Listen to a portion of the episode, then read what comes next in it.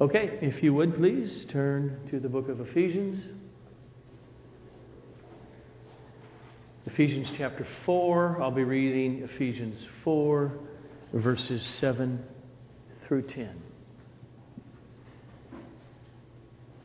But grace was given to each one of us according to the measure of Christ's gift. Therefore it says, When he ascended on high, he led a host of captives and gave gifts to men. Now, in saying he ascended, what does it mean but that he also descended into the lower regions, the earth? He who descended is the one who also ascended far above all the heavens that he might fill all things. Blessed is the reading of God's holy word of instruction to our souls, our life, and our church. So, Father, help us see, help us grasp, help us embrace what you have revealed through your Apostle Paul here in Ephesians 4 this morning. And thus help me be a conduit of that to the glory of Jesus in the church. Amen. I, I remember about the age of 20 that the absurdity of life without God just struck me. Go to college, get a degree, or learn a trade so that you can have a good job. Because when you're done with work that day, you need a place to go live. Have a bed, refrigerator, buy food and put into it so that you'll be rested and fed and strengthened in order to wake up the next day and do it all again. And you do it again and again, week after week, month after month, year after year. Now, you, you, may be fortunate enough to make above and beyond those daily means so that you can buy a bunch of toys to play with on the weekend. And 40 years go by, you've raised your family, and you retire, and you play a lot of golf, you travel, you watch TV, you get old, sick, and you die. And there was only made up reasons for existence, purposes. There was no real purpose. No wonder atheistic existentialists blow their brains out. They got good brain power. God is dead. There is no God. This has all been a farce. And they're smart enough to know, therefore, there really is no such thing as purpose or meaning to anything. There cannot be without a God. And thus it drove them into existentialism. Here's our philosophy I am, I exist, let's make the best out of it today. And they know, well, we're only playing games, really. We're pretending there's truths or meaning and purpose, and many of them can't take it anymore and end it. Because the human being is designed to long for purpose, for meaning. And this passage this morning is about the purpose driven life. It is about the meaning for your existence. Have you come to Jesus? What that means is that Jesus is He's sovereignly invaded your life with the greatest purpose imaginable to be ruled over by the King of the universe. Our purpose as the church of Jesus Christ is to pursue our joy, our happiness, in the Father and the Son and the Holy Spirit. And by therefore doing, that's our purpose, to glorify God. How? The way Paul said it in chapter 4 so far is by our daily walking, living our lives in a worthy manner of the gospel. And we do this by daily submitting to the kingship, lordship, direction, and commands of Jesus. And according to our text, we also do it by using our spiritual gifts that Jesus has personally given to each one of us in order to help the local church grow. To grow into spiritual maturity. That's what Paul was saying. So, what I want to do it first, before we go back into just the first part of the text, which is 7 to 10, is I want us to see the big picture of what Paul is unfolding. Because as we begin this morning with verse 7, that really is a whole part that goes all the way to verse 16. And so, coming into verse 7, remember, we've seen over the last few few weeks, Jesus has just made it crystal clear that God is the one who has created the unity of the body through his Son, Jesus Christ. That's what verses 1 to 6, and particularly 4 to 6, are all about. In verse 3, pursue, be eager to maintain the unity of the Spirit. And then 4 to 6, there's only one body, one Spirit, one Lord, one faith, one baptism, one God, one, one, one, one, one unity. And now, in verse 7, he tells us that there's a sense in the unified whole where each individual part, each individual person must work in order to attain the oneness, the unity of the body. So just feel the flow, verse 7.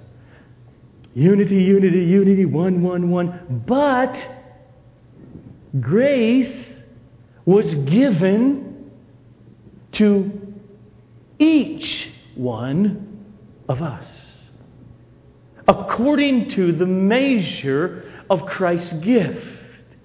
And now he flows down at verse 13 until we all attain the unity of the faith of the knowledge of the Son of God to mature manhood, to the measure of the stature of the fullness of Christ. And down into verse 16, when each part is working properly, it makes the body grow so that it builds itself up in love. So, what Paul is saying here in the big picture that we'll be in for weeks is that there is a common denominator, a common hope that had been placed in the hearts of each and every individual who has truly been born again.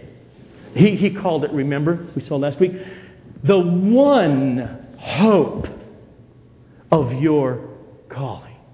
It is, what is that hope? That the creator of the universe has said, I am sharing my glory with you. That Christ may be glorified in us and we in him, and the culmination of it is yet future in his second coming. This is what creates the unity of the Spirit. That's what verses 1 through 6 were about. Now he comes to verse 7, and he says, This unity is not uniformity. Everybody looks the same, everyone is the same. Bland. No, it's harmony. People singing in harmony, but they're singing different parts. That's what Paul goes on to show. Verse 7 But grace was given to each one of us according to the measure of Christ's gift. And so in verses 7 to 10, Paul focuses on the gift giver, Christ, as the conquering hero, sovereign one over all things. And he wants us to hear it. He's the one that gave you that gift or those gifts. Then, from verses 11 through 16, which happen to be in the Greek one long sentence, he shifts away from the gifts given individually to each part of the body, and he shifts for a moment to the gifts of five groups of people that Jesus then gives to the church in order to cause each individual part to grow and cause each other to grow up from infancy into spiritual maturity. And that is shown by the congregations no longer being gullible to various kinds of false teaching. And a crucial aspect of that, according to Paul, is how he ends the section in verses 15 to 16. But rather, speaking the truth in love. Pause for a moment. It is amazing, but then again, not, because we're all human. So many struggle with putting those two things together. Speaking the truth in love. You can really care and love about a, a family member who is gay. And you can love the heck out of them by your deeds and your, your, your feelings and your emotions and everything else and never waver on the truth. You can't live this out. I feel for your struggle. Or with truth in the body. For instance, as we saw last week, Paul in 1 Corinthians 5, there are lots of people think, no, no, no, not truth here. We're going to love the brother who is unrepentantly committing sexual immorality. And Paul thinks they're not loving him at all. Paul says, you have to do the truth. Don't let the church lie to the world about who Christ is by members continuing to be allowed to be members while living in unrepentant sin. To Paul, that's, that's love.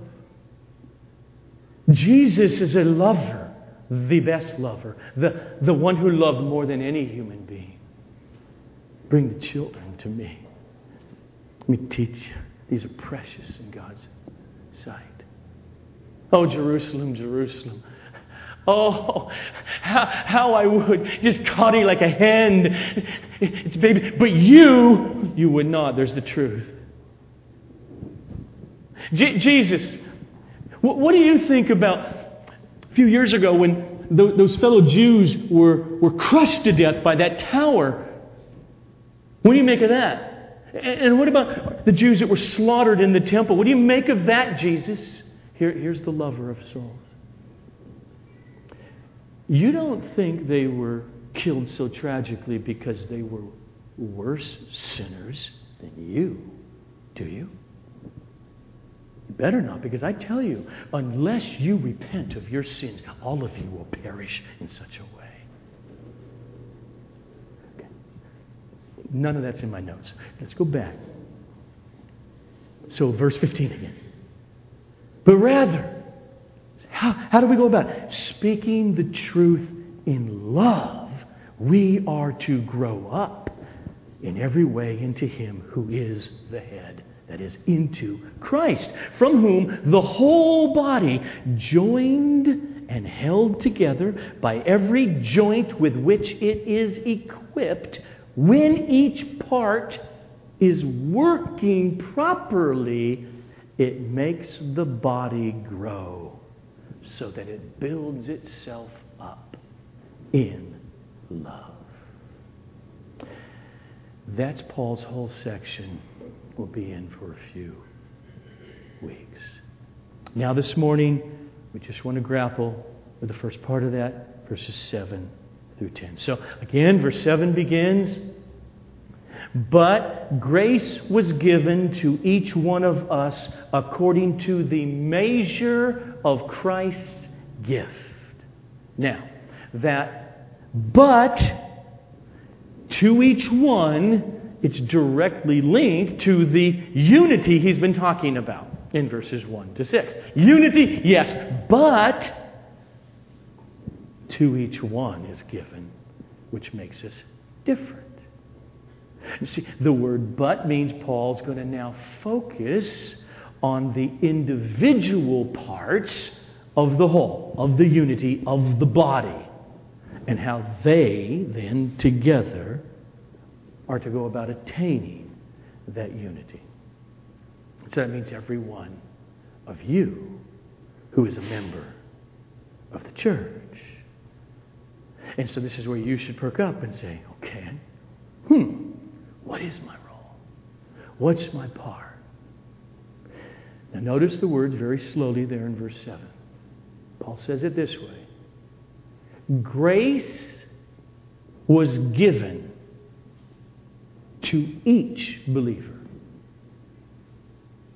according to the measure, I'm going to do it literally, according to the measure of the gift of Christ, or that Christ gave. So notice, grace is what's given. That's what he calls it here. And then he brings in the word gift that's measured out. Now, those words are important. So you got a Bible Bible here? So you don't even have to turn the page back, okay? So in chapter 3, Paul's already used these terms, and listen closely.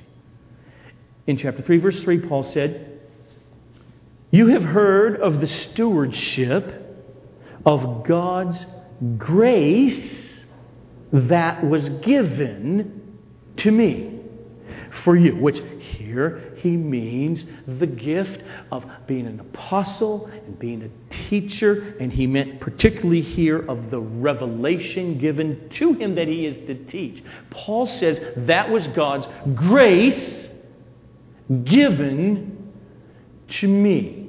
Okay, got this? So for the way he's using grace does not mean the grace of Christ that saves or something like that. That's not what he means here. He means for God to say, here's a gift to be used. That's grace coming. So, so he goes on in verses 7 to 8 in chapter 3.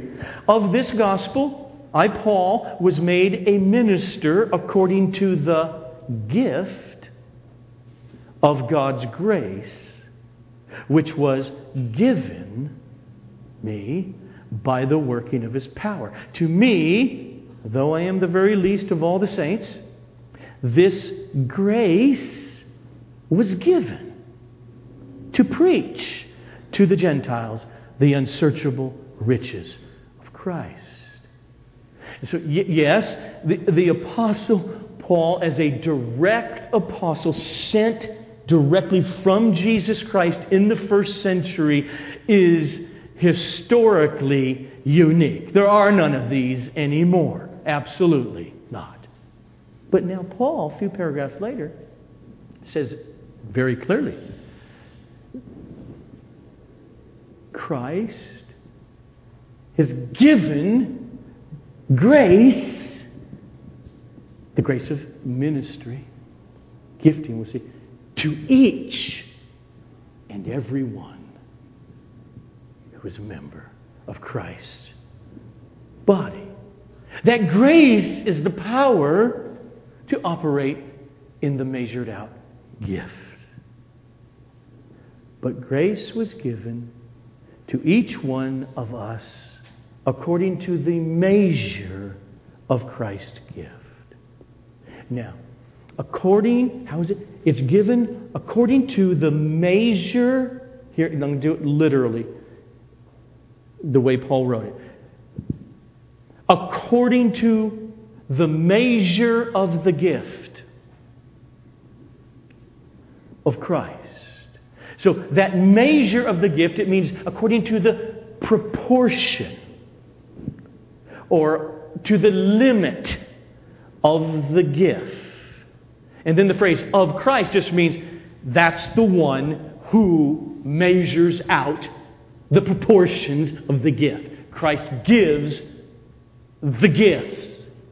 That, that's what he's saying there. That the ascended Lord Jesus gives grace to each believer, and he does it in, a, in proportions that are appropriate to each gift. So Paul's making clear that within the unity of the body of Christ, there in Ephesus, or Colossae, or First Baptist, or the Presbyterian church down the road, or the Pentecostal church down the road, he's saying that each member has a distinctive gift or giftings in order to be of service to the whole body so that together we mature in Christ. And the ability to perform that service or those services is because of the grace that has been given by Jesus. So I just want to spend uh, a couple, two minutes, just briefly. Not all the text that Paul talks about gifts or in the New Testament, but just notice the language elsewhere about gifts given to each and every one who's a member of the body of Christ. In Romans 12, 6 to 8, Paul writes, having gifts that differ according to the grace given to us, let us use them.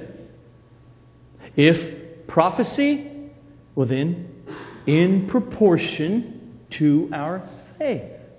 If service, in our serving, the one who teaches in his teaching, the one who exhorts in his exhortation, the one who contributes in generosity, the one who leads with zeal, the one who does acts of mercy with cheerfulness. Again, grace given makes us different. Use them in proportion. In 1 Corinthians 12, 11, he writes, and all these, referring to the gifts listed in chapter 12 before this, and all these gifts are empowered by one and the same Spirit, who apportions to each one individually as He, the Holy Spirit, wills. Then outside of Paul for a moment. Peter says this in 1 Peter 4, and, and he is writing a universal letter to five provinces. It's going to mean hundreds of local churches, and he wants it spread out. So this is he's saying. Here's church life, and he writes this in 1 Peter 4, 10 to 11. As each person, as each has received a gift, use it to serve one another as good stewards of God's varied, manifold grace. Whoever speaks, got speaking gifts, and do so as one who speaks the oracles of God. You got service gifts, whoever serves, then do so as one who serves by the strength that God supplies. Okay. And so now Paul then says in our passage in verse, verse 7 But grace was given to each one of us according to the measure of Christ's gift. The sovereign Lord Jesus measures out the portions of the gifts. And in all these writings, it's assumed each so let me just say at this point before we move on through the text know your gifts, come to know them, Know what comes easy to you and you're, you're good at. Be thankful for it. Appreciate it. Know your gifts so that you can bless others in the local church. And now, let me just say this. Do not, repeat it, do not focus on your non gifts. By that, I don't mean not wanting to get better in all kinds of areas. That's not what I mean. Sometimes, because things come so naturally, we don't think it's a gift at all. It's just easy for me. And you're frustrated other people can't do what you do. And so we focus on what we're not good at. And we see other people good at it. And we get jealous and we get envious and we get discouraged. Don't be like the bald guy, because I don't do this, who's always looking around at other guys with full heads of hair.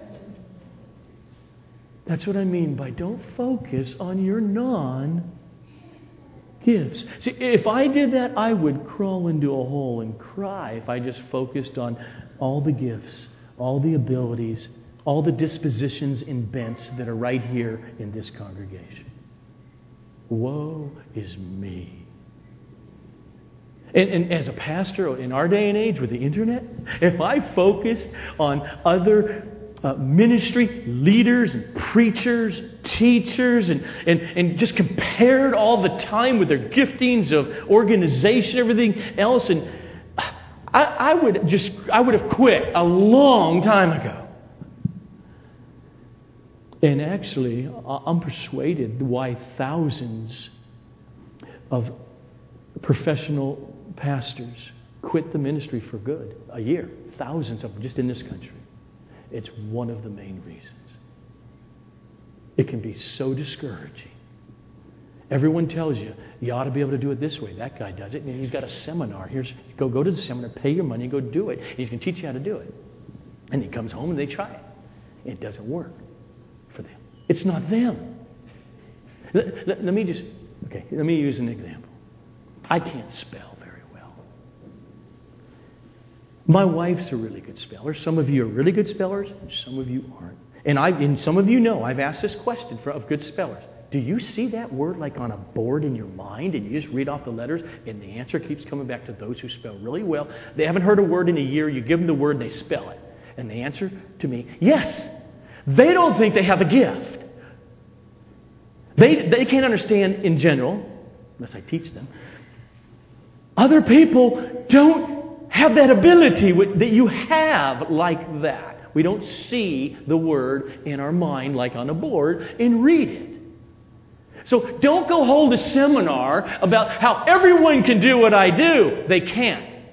We might be able to improve some basic skills of spelling, but we don't have that gift. Look, I can't sing. I can't play a musical instrument. I am not good at meeting people for the first time and doing healthy small talk that causes them to feel almost immediately and wonderfully comfortable around me. I know some of you do. And I envy it. I hope in a non sinful way. But I know that's a gift. Love it and use it. I don't have it. I want to be better at that, but I'm not going to lose sleep over it. Organization for me, administration, we all got to do parts of these things in life. I have to do them, but not a strong point. Scheming and planning to be, here's a new term of the church world, an attractional pastoral leader. That's an impossibility for me to be an entrepreneur type and run the business of the church and watch it grow like your local store. Uh, I would have quit a long time ago. And most of you know that. I wrote a book saying that's why when we founded this church, don't, don't expect any of that. I won't do it because I won't last eight months if I try. Know your gifts so you don't go bawling your head off, crying, boo hoo, woe is me every night. But instead, this is what I say to you then. Come with me every day in your life, and you get before the Father day after day together and thank Him for that little gift or the three gifts that you know you have and say, okay, that's who I am. It's what you call me to do. Help me today. Grow in those. Help me develop them. Help me do them well. Help me be faithful to use them to bless other people. Okay. Now, we'll come more to the interaction and interplay of human beings in the body of Christ in the local church in the weeks to come, as Paul will do. But at this point, Paul himself pulls back now. From that, just said it, gives gifts, and now he wants to focus on or to drive home this fact that the gift giver is sovereign, all powerful. That's where he's going. And that's what he does here in verses 8, 9, and 10. Okay? In other words, what I mean is this if you look at your text, Paul could have gone from verse 7 to verse 11 without missing a beat. So let's just read it that way and feel it. But grace was given to each one of us according to the measure of Christ's gift. And he gave the apostles, the prophets, the evangelists, the pastors, the teachers. But he didn't do that. He stopped on purpose in order to bring in Psalm 68, verse 18, in order to support his claim that Christ gives gifts and the power to operate in them because he is the all powerful one. So read verses 7 and 8 together. But grace was given to each one of us according to the measure of Christ's gift. Therefore, it says in Psalm 68 when he ascended on high, he led a host of captives and gave gifts to men. Now, if you were to turn over to Psalm 68, verse 18, you would immediately notice a problem. Paul changed the word and he received gifts to he gave gifts. And that's how the Hebrew reads. And that's how the Septuagint, the Greek translation of it, which was done about 180, 90 years before Paul wrote. He, Paul knew the Septuagint, he had it with him all the time. And it also reads, received gifts. And he writes, gave gifts. In the original context of Psalm 68, verse 18, it's about God having triumphed and now ascending to Jerusalem, to Mount Zion, because he's delivered his people and he's receiving gifts or the plunder of the conquered enemy. Okay? And then Paul grabs it, he sees it, and he sees a parallel of that conquering and ascending up to Mount Zion. He sees the parallel of Christ ascending to heaven, ascending to the Father, with a host of captives whom he led captive. Now, what does that mean? Well, it either means demonic forces who were placed in subjection under his feet, that Paul's already said very clearly in chapter 1 of Ephesians. Or he means believers who used to be his enemy, but they've been brought to happy submission at the cross, and he leads them in his train of triumph. it's either one. Now, here's the thing, though back to why did he change received to gave? I can give a two hour lecture right now explaining the different viewpoints in full, and I'm not going to do it. And I did spend, I don't say waste, but I did spend at least five hours just reading the different opinions on that issue and how to solve it. So I'm just going to try and take a couple minutes to just give you the gist without any of the arguments of the basic possibilities. What's happening here? How did he change? And why did he change the word received to gave? Well, first there is, well, Paul deliberately changed received to gave because he wanted to make his theological point. And he is an apostle. He has the a unique authority of an apostle, and he knew that Psalm 68 18 is a messianic psalm. And he saw that there, and therefore he brings out its deeper meaning.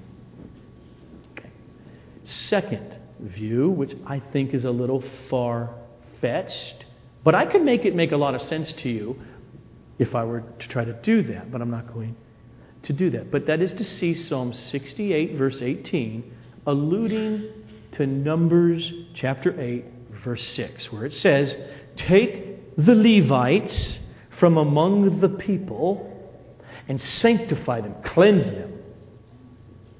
And then God gives the tribe of Levi back to the congregation as gifts to serve in the temple. There are arguments for that. I can take the time. That's the second view. Third is this is true. In the first century, I'm not saying this is why Paul did it, but this, this part is a truism. There were, in Judaism in the first century, there's all kinds of oral tradition the halakha and all the laws. And then there were oral traditions of paraphrases of the scripture. Okay? And, would, and it's a very oral society, which later, in the second century and on, those oral traditions finally got written down. Okay? And that's how we know for sure now that there was an oral tradition of, of a paraphrase of Psalm 68 18 that actually says, and he gave gifts, not received.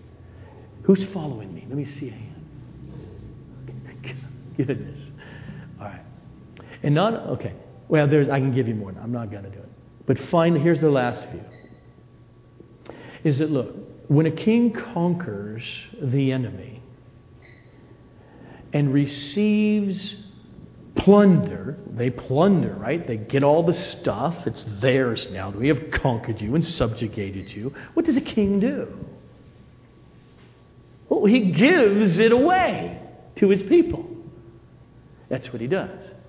And so the argument goes logically, giving is implied in the receiving of the plunder in Psalm 68:18 And Paul is just making that part of it explicit by paraphrasing it, and he gave gifts to men. All right, we're done with that. Back to what we know for sure here now. Paul's point in using it is clear. Jesus gives gifts to his people and his main emphasis now in using this psalm is to point out the sovereign authority of Jesus, who gives the gifts over all things. So let, us read now as he starts to interpret a word for us, right? Verses 9 and 10. So in the psalm, he ascended. In saying he ascended, what does it mean? But that he had also descended into the lower parts of the earth. He who descended is the one who also ascended far above all the heavens that he might fill all things. So, Paul's reasonings, right there on the surface, is if Christ ascended, then he must have first descended.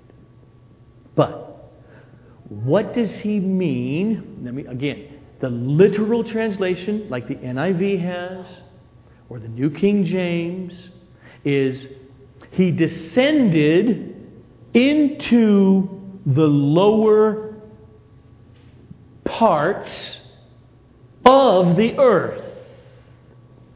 Okay.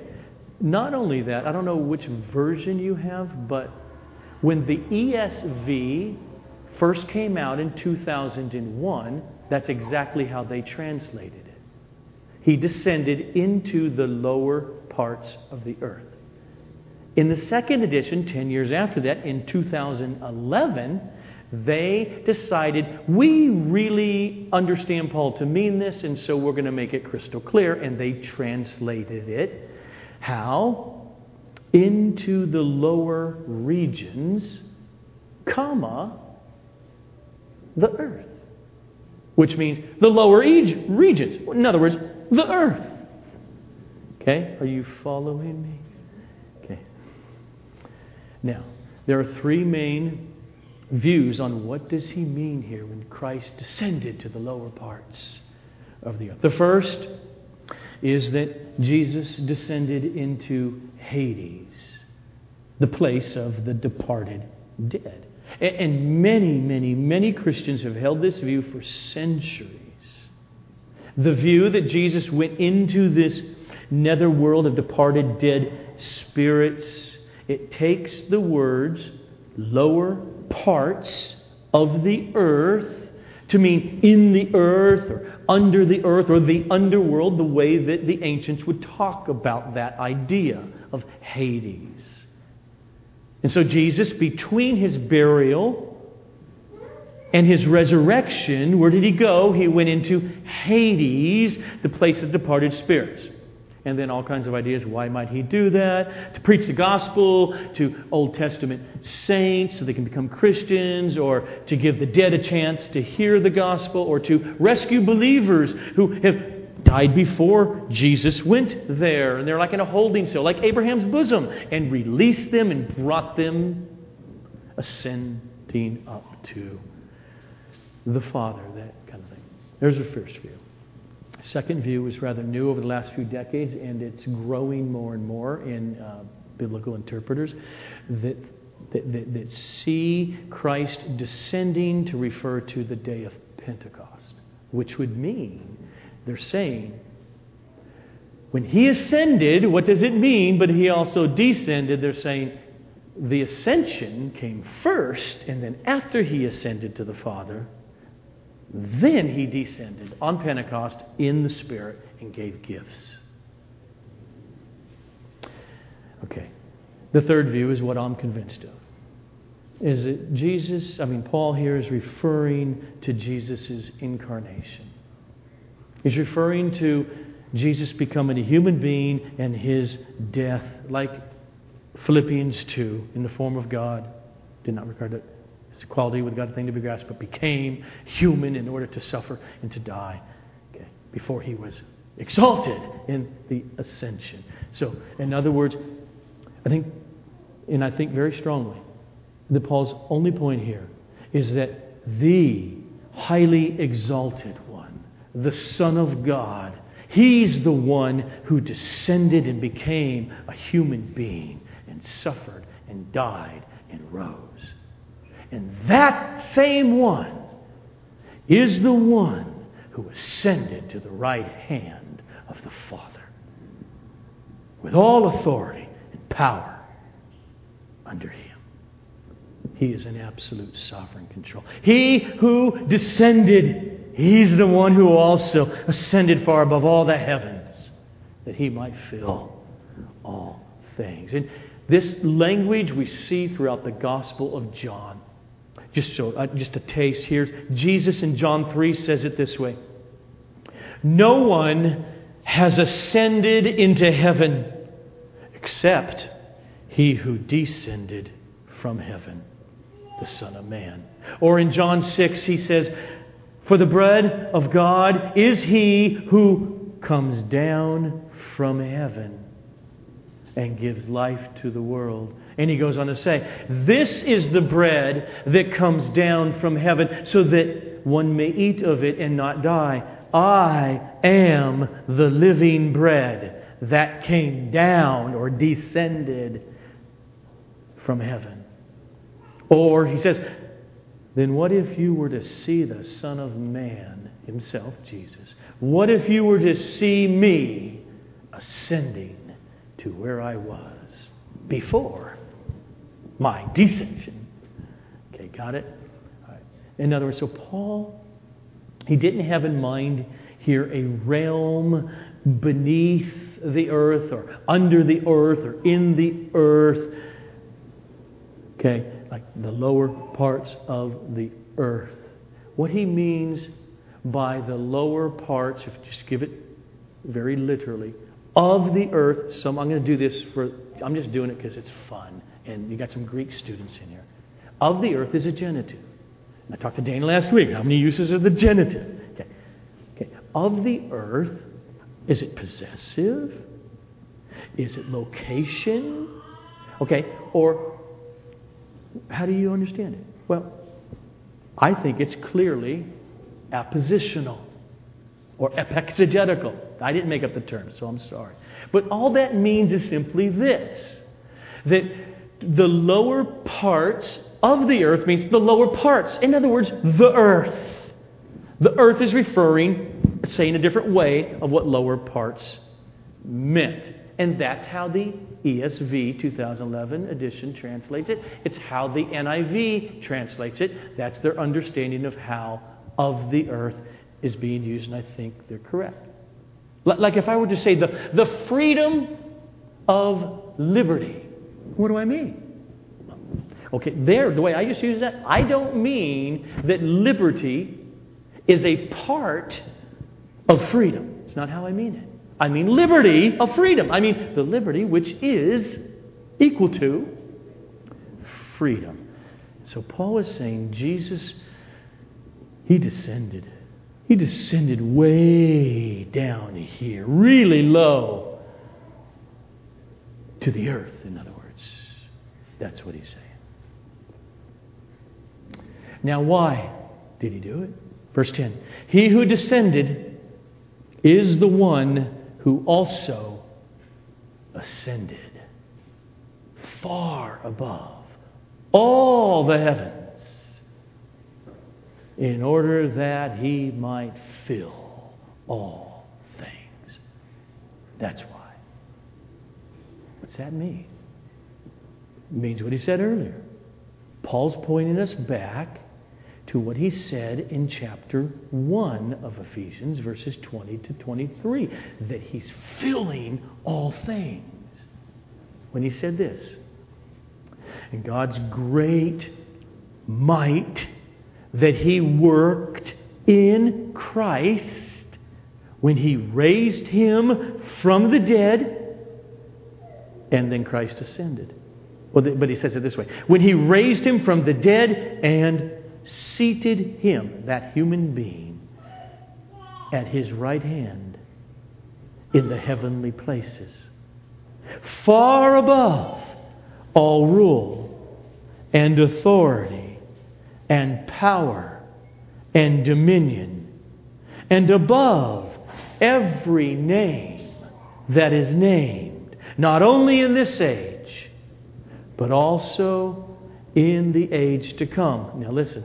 And then he put all things under his feet and gave him, Christ, the ascended one, to be the head over all things to the church, which is his body, the fullness of him who fills all in all. So, Paul says that here. Why? In order to fill all in all, it refers to his sovereign rule over all things. Matthew 28, right? All authority has been given to me in heaven and on earth. And now Paul is saying Jesus is presently, and it's true today, exercising his sovereign rule over the church by his presence in the Holy Spirit.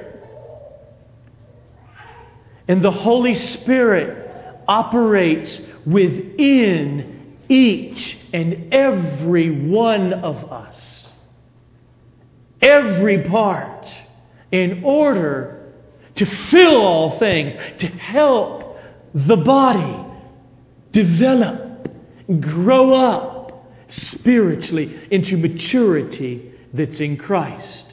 And that's why Jesus, the ascended one, gave you gifts. That's his point.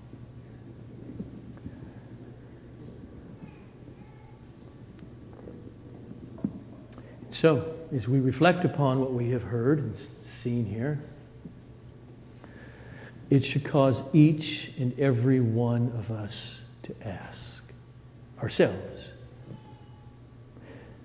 Am I living the purpose driven life that Jesus laid out for me. Or another way to, to, to to ask this is Am I consciously, purposefully, daily living under Christ's sovereign rule?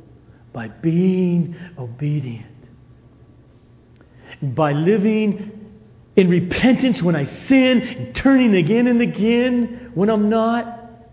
Am I actively moving to know Him better and more and more through His written word and worship in the community? So, in other words, are you seeking to have your worldview come in line with biblical theology and biblical ethics on how you live? That's exactly where Paul is going. Because the first thing he says after this large section is verse 17. Now, this I say and testify in the Lord that you must no longer live your lives as unbelievers in the futility of their minds. And this means we must be committed to the local church. Because that is the place where we seek to discover the gifts that Jesus has given to us to be used for the benefit of other members of our local churches. It is through the church, in its local expression, that Christ fills all in all. God put everything under Jesus' feet. And then he gave Jesus to be the head over everything to the church, which is his body, the fullness of him, the one who is filling all in all.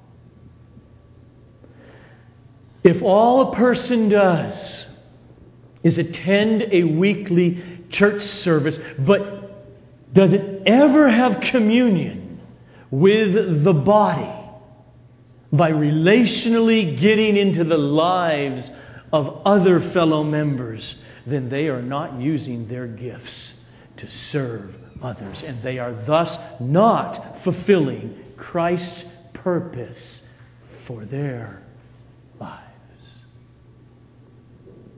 And one other thing.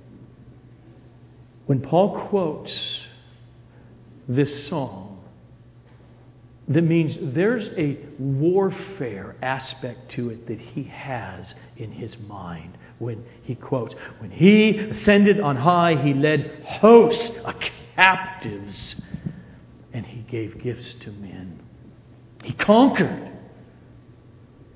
And his giving of the gifts are like weapons for other fellow soldiers. Why would you not use them to save their lives?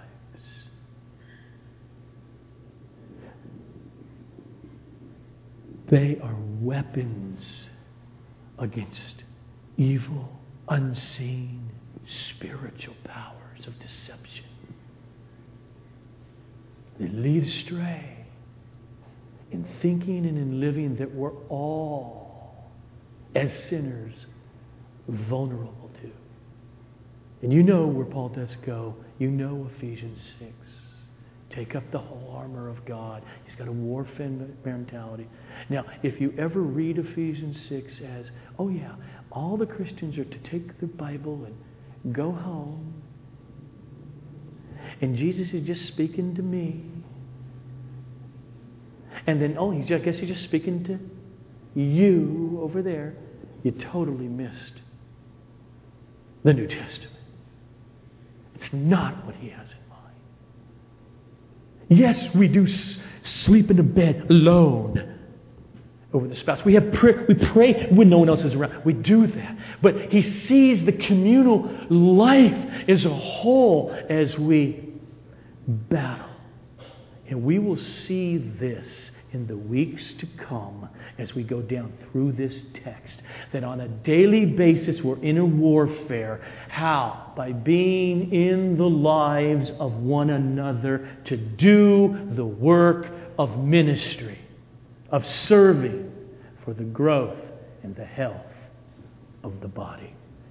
The way he says it a few verses later is this In order to equip the saints. That means each and every member of the body. What for? For the work of ministry. Which is that? It's for the building up of the body of Christ until we all attain to the unity of the faith and of the knowledge of the Son of God to mature manhood to the measure of the stature, the fullness of Christ. And lastly, he ascended. Not just physical Mount Zion conquering Jerusalem, but he ascended as King of all the universe with all authority and power given to him. And therefore, as we feel what Paul is saying and the demand upon our lives, you should know this first and foremost. We will win. He's conquered. And you got to know it. Because if you follow a biblical pattern of Christianity, you're going to have battles. And you will feel in your humanity many, many reasons to grow weary and quit. They don't recognize my gift. They don't praise me enough. They really hurt me by neglect or because they really sinned against you and hurt you. That's why I don't go back to church. I've been hurt. Okay. Let me just use the words of the Apostle Paul. Know the gospel then if you struggle with that and grow up. And quit being so self centered. If you're a believer, you deserve hell.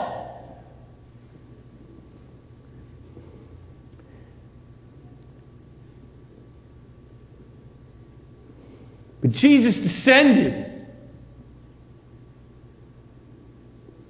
to die and to take the wrath of God from you and He has ascended on high. And if you're a believer, He had grabbed you. You're His. Expect pain. Expect imperfections in others.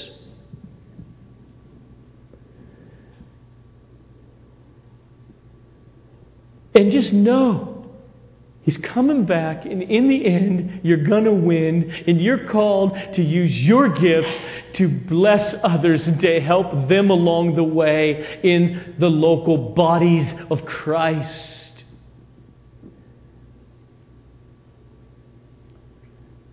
Just remember the words then, because He's the conquering King as we walk this walk of life.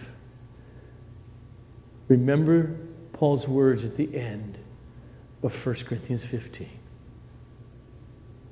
But thanks be to God who gives us the victory through our Lord Jesus Christ.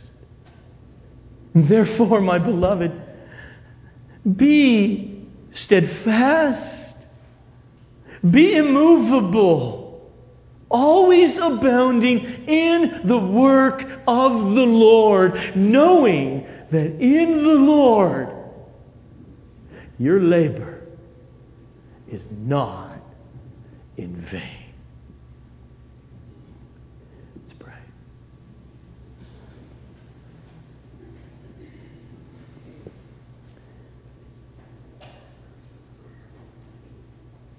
Father,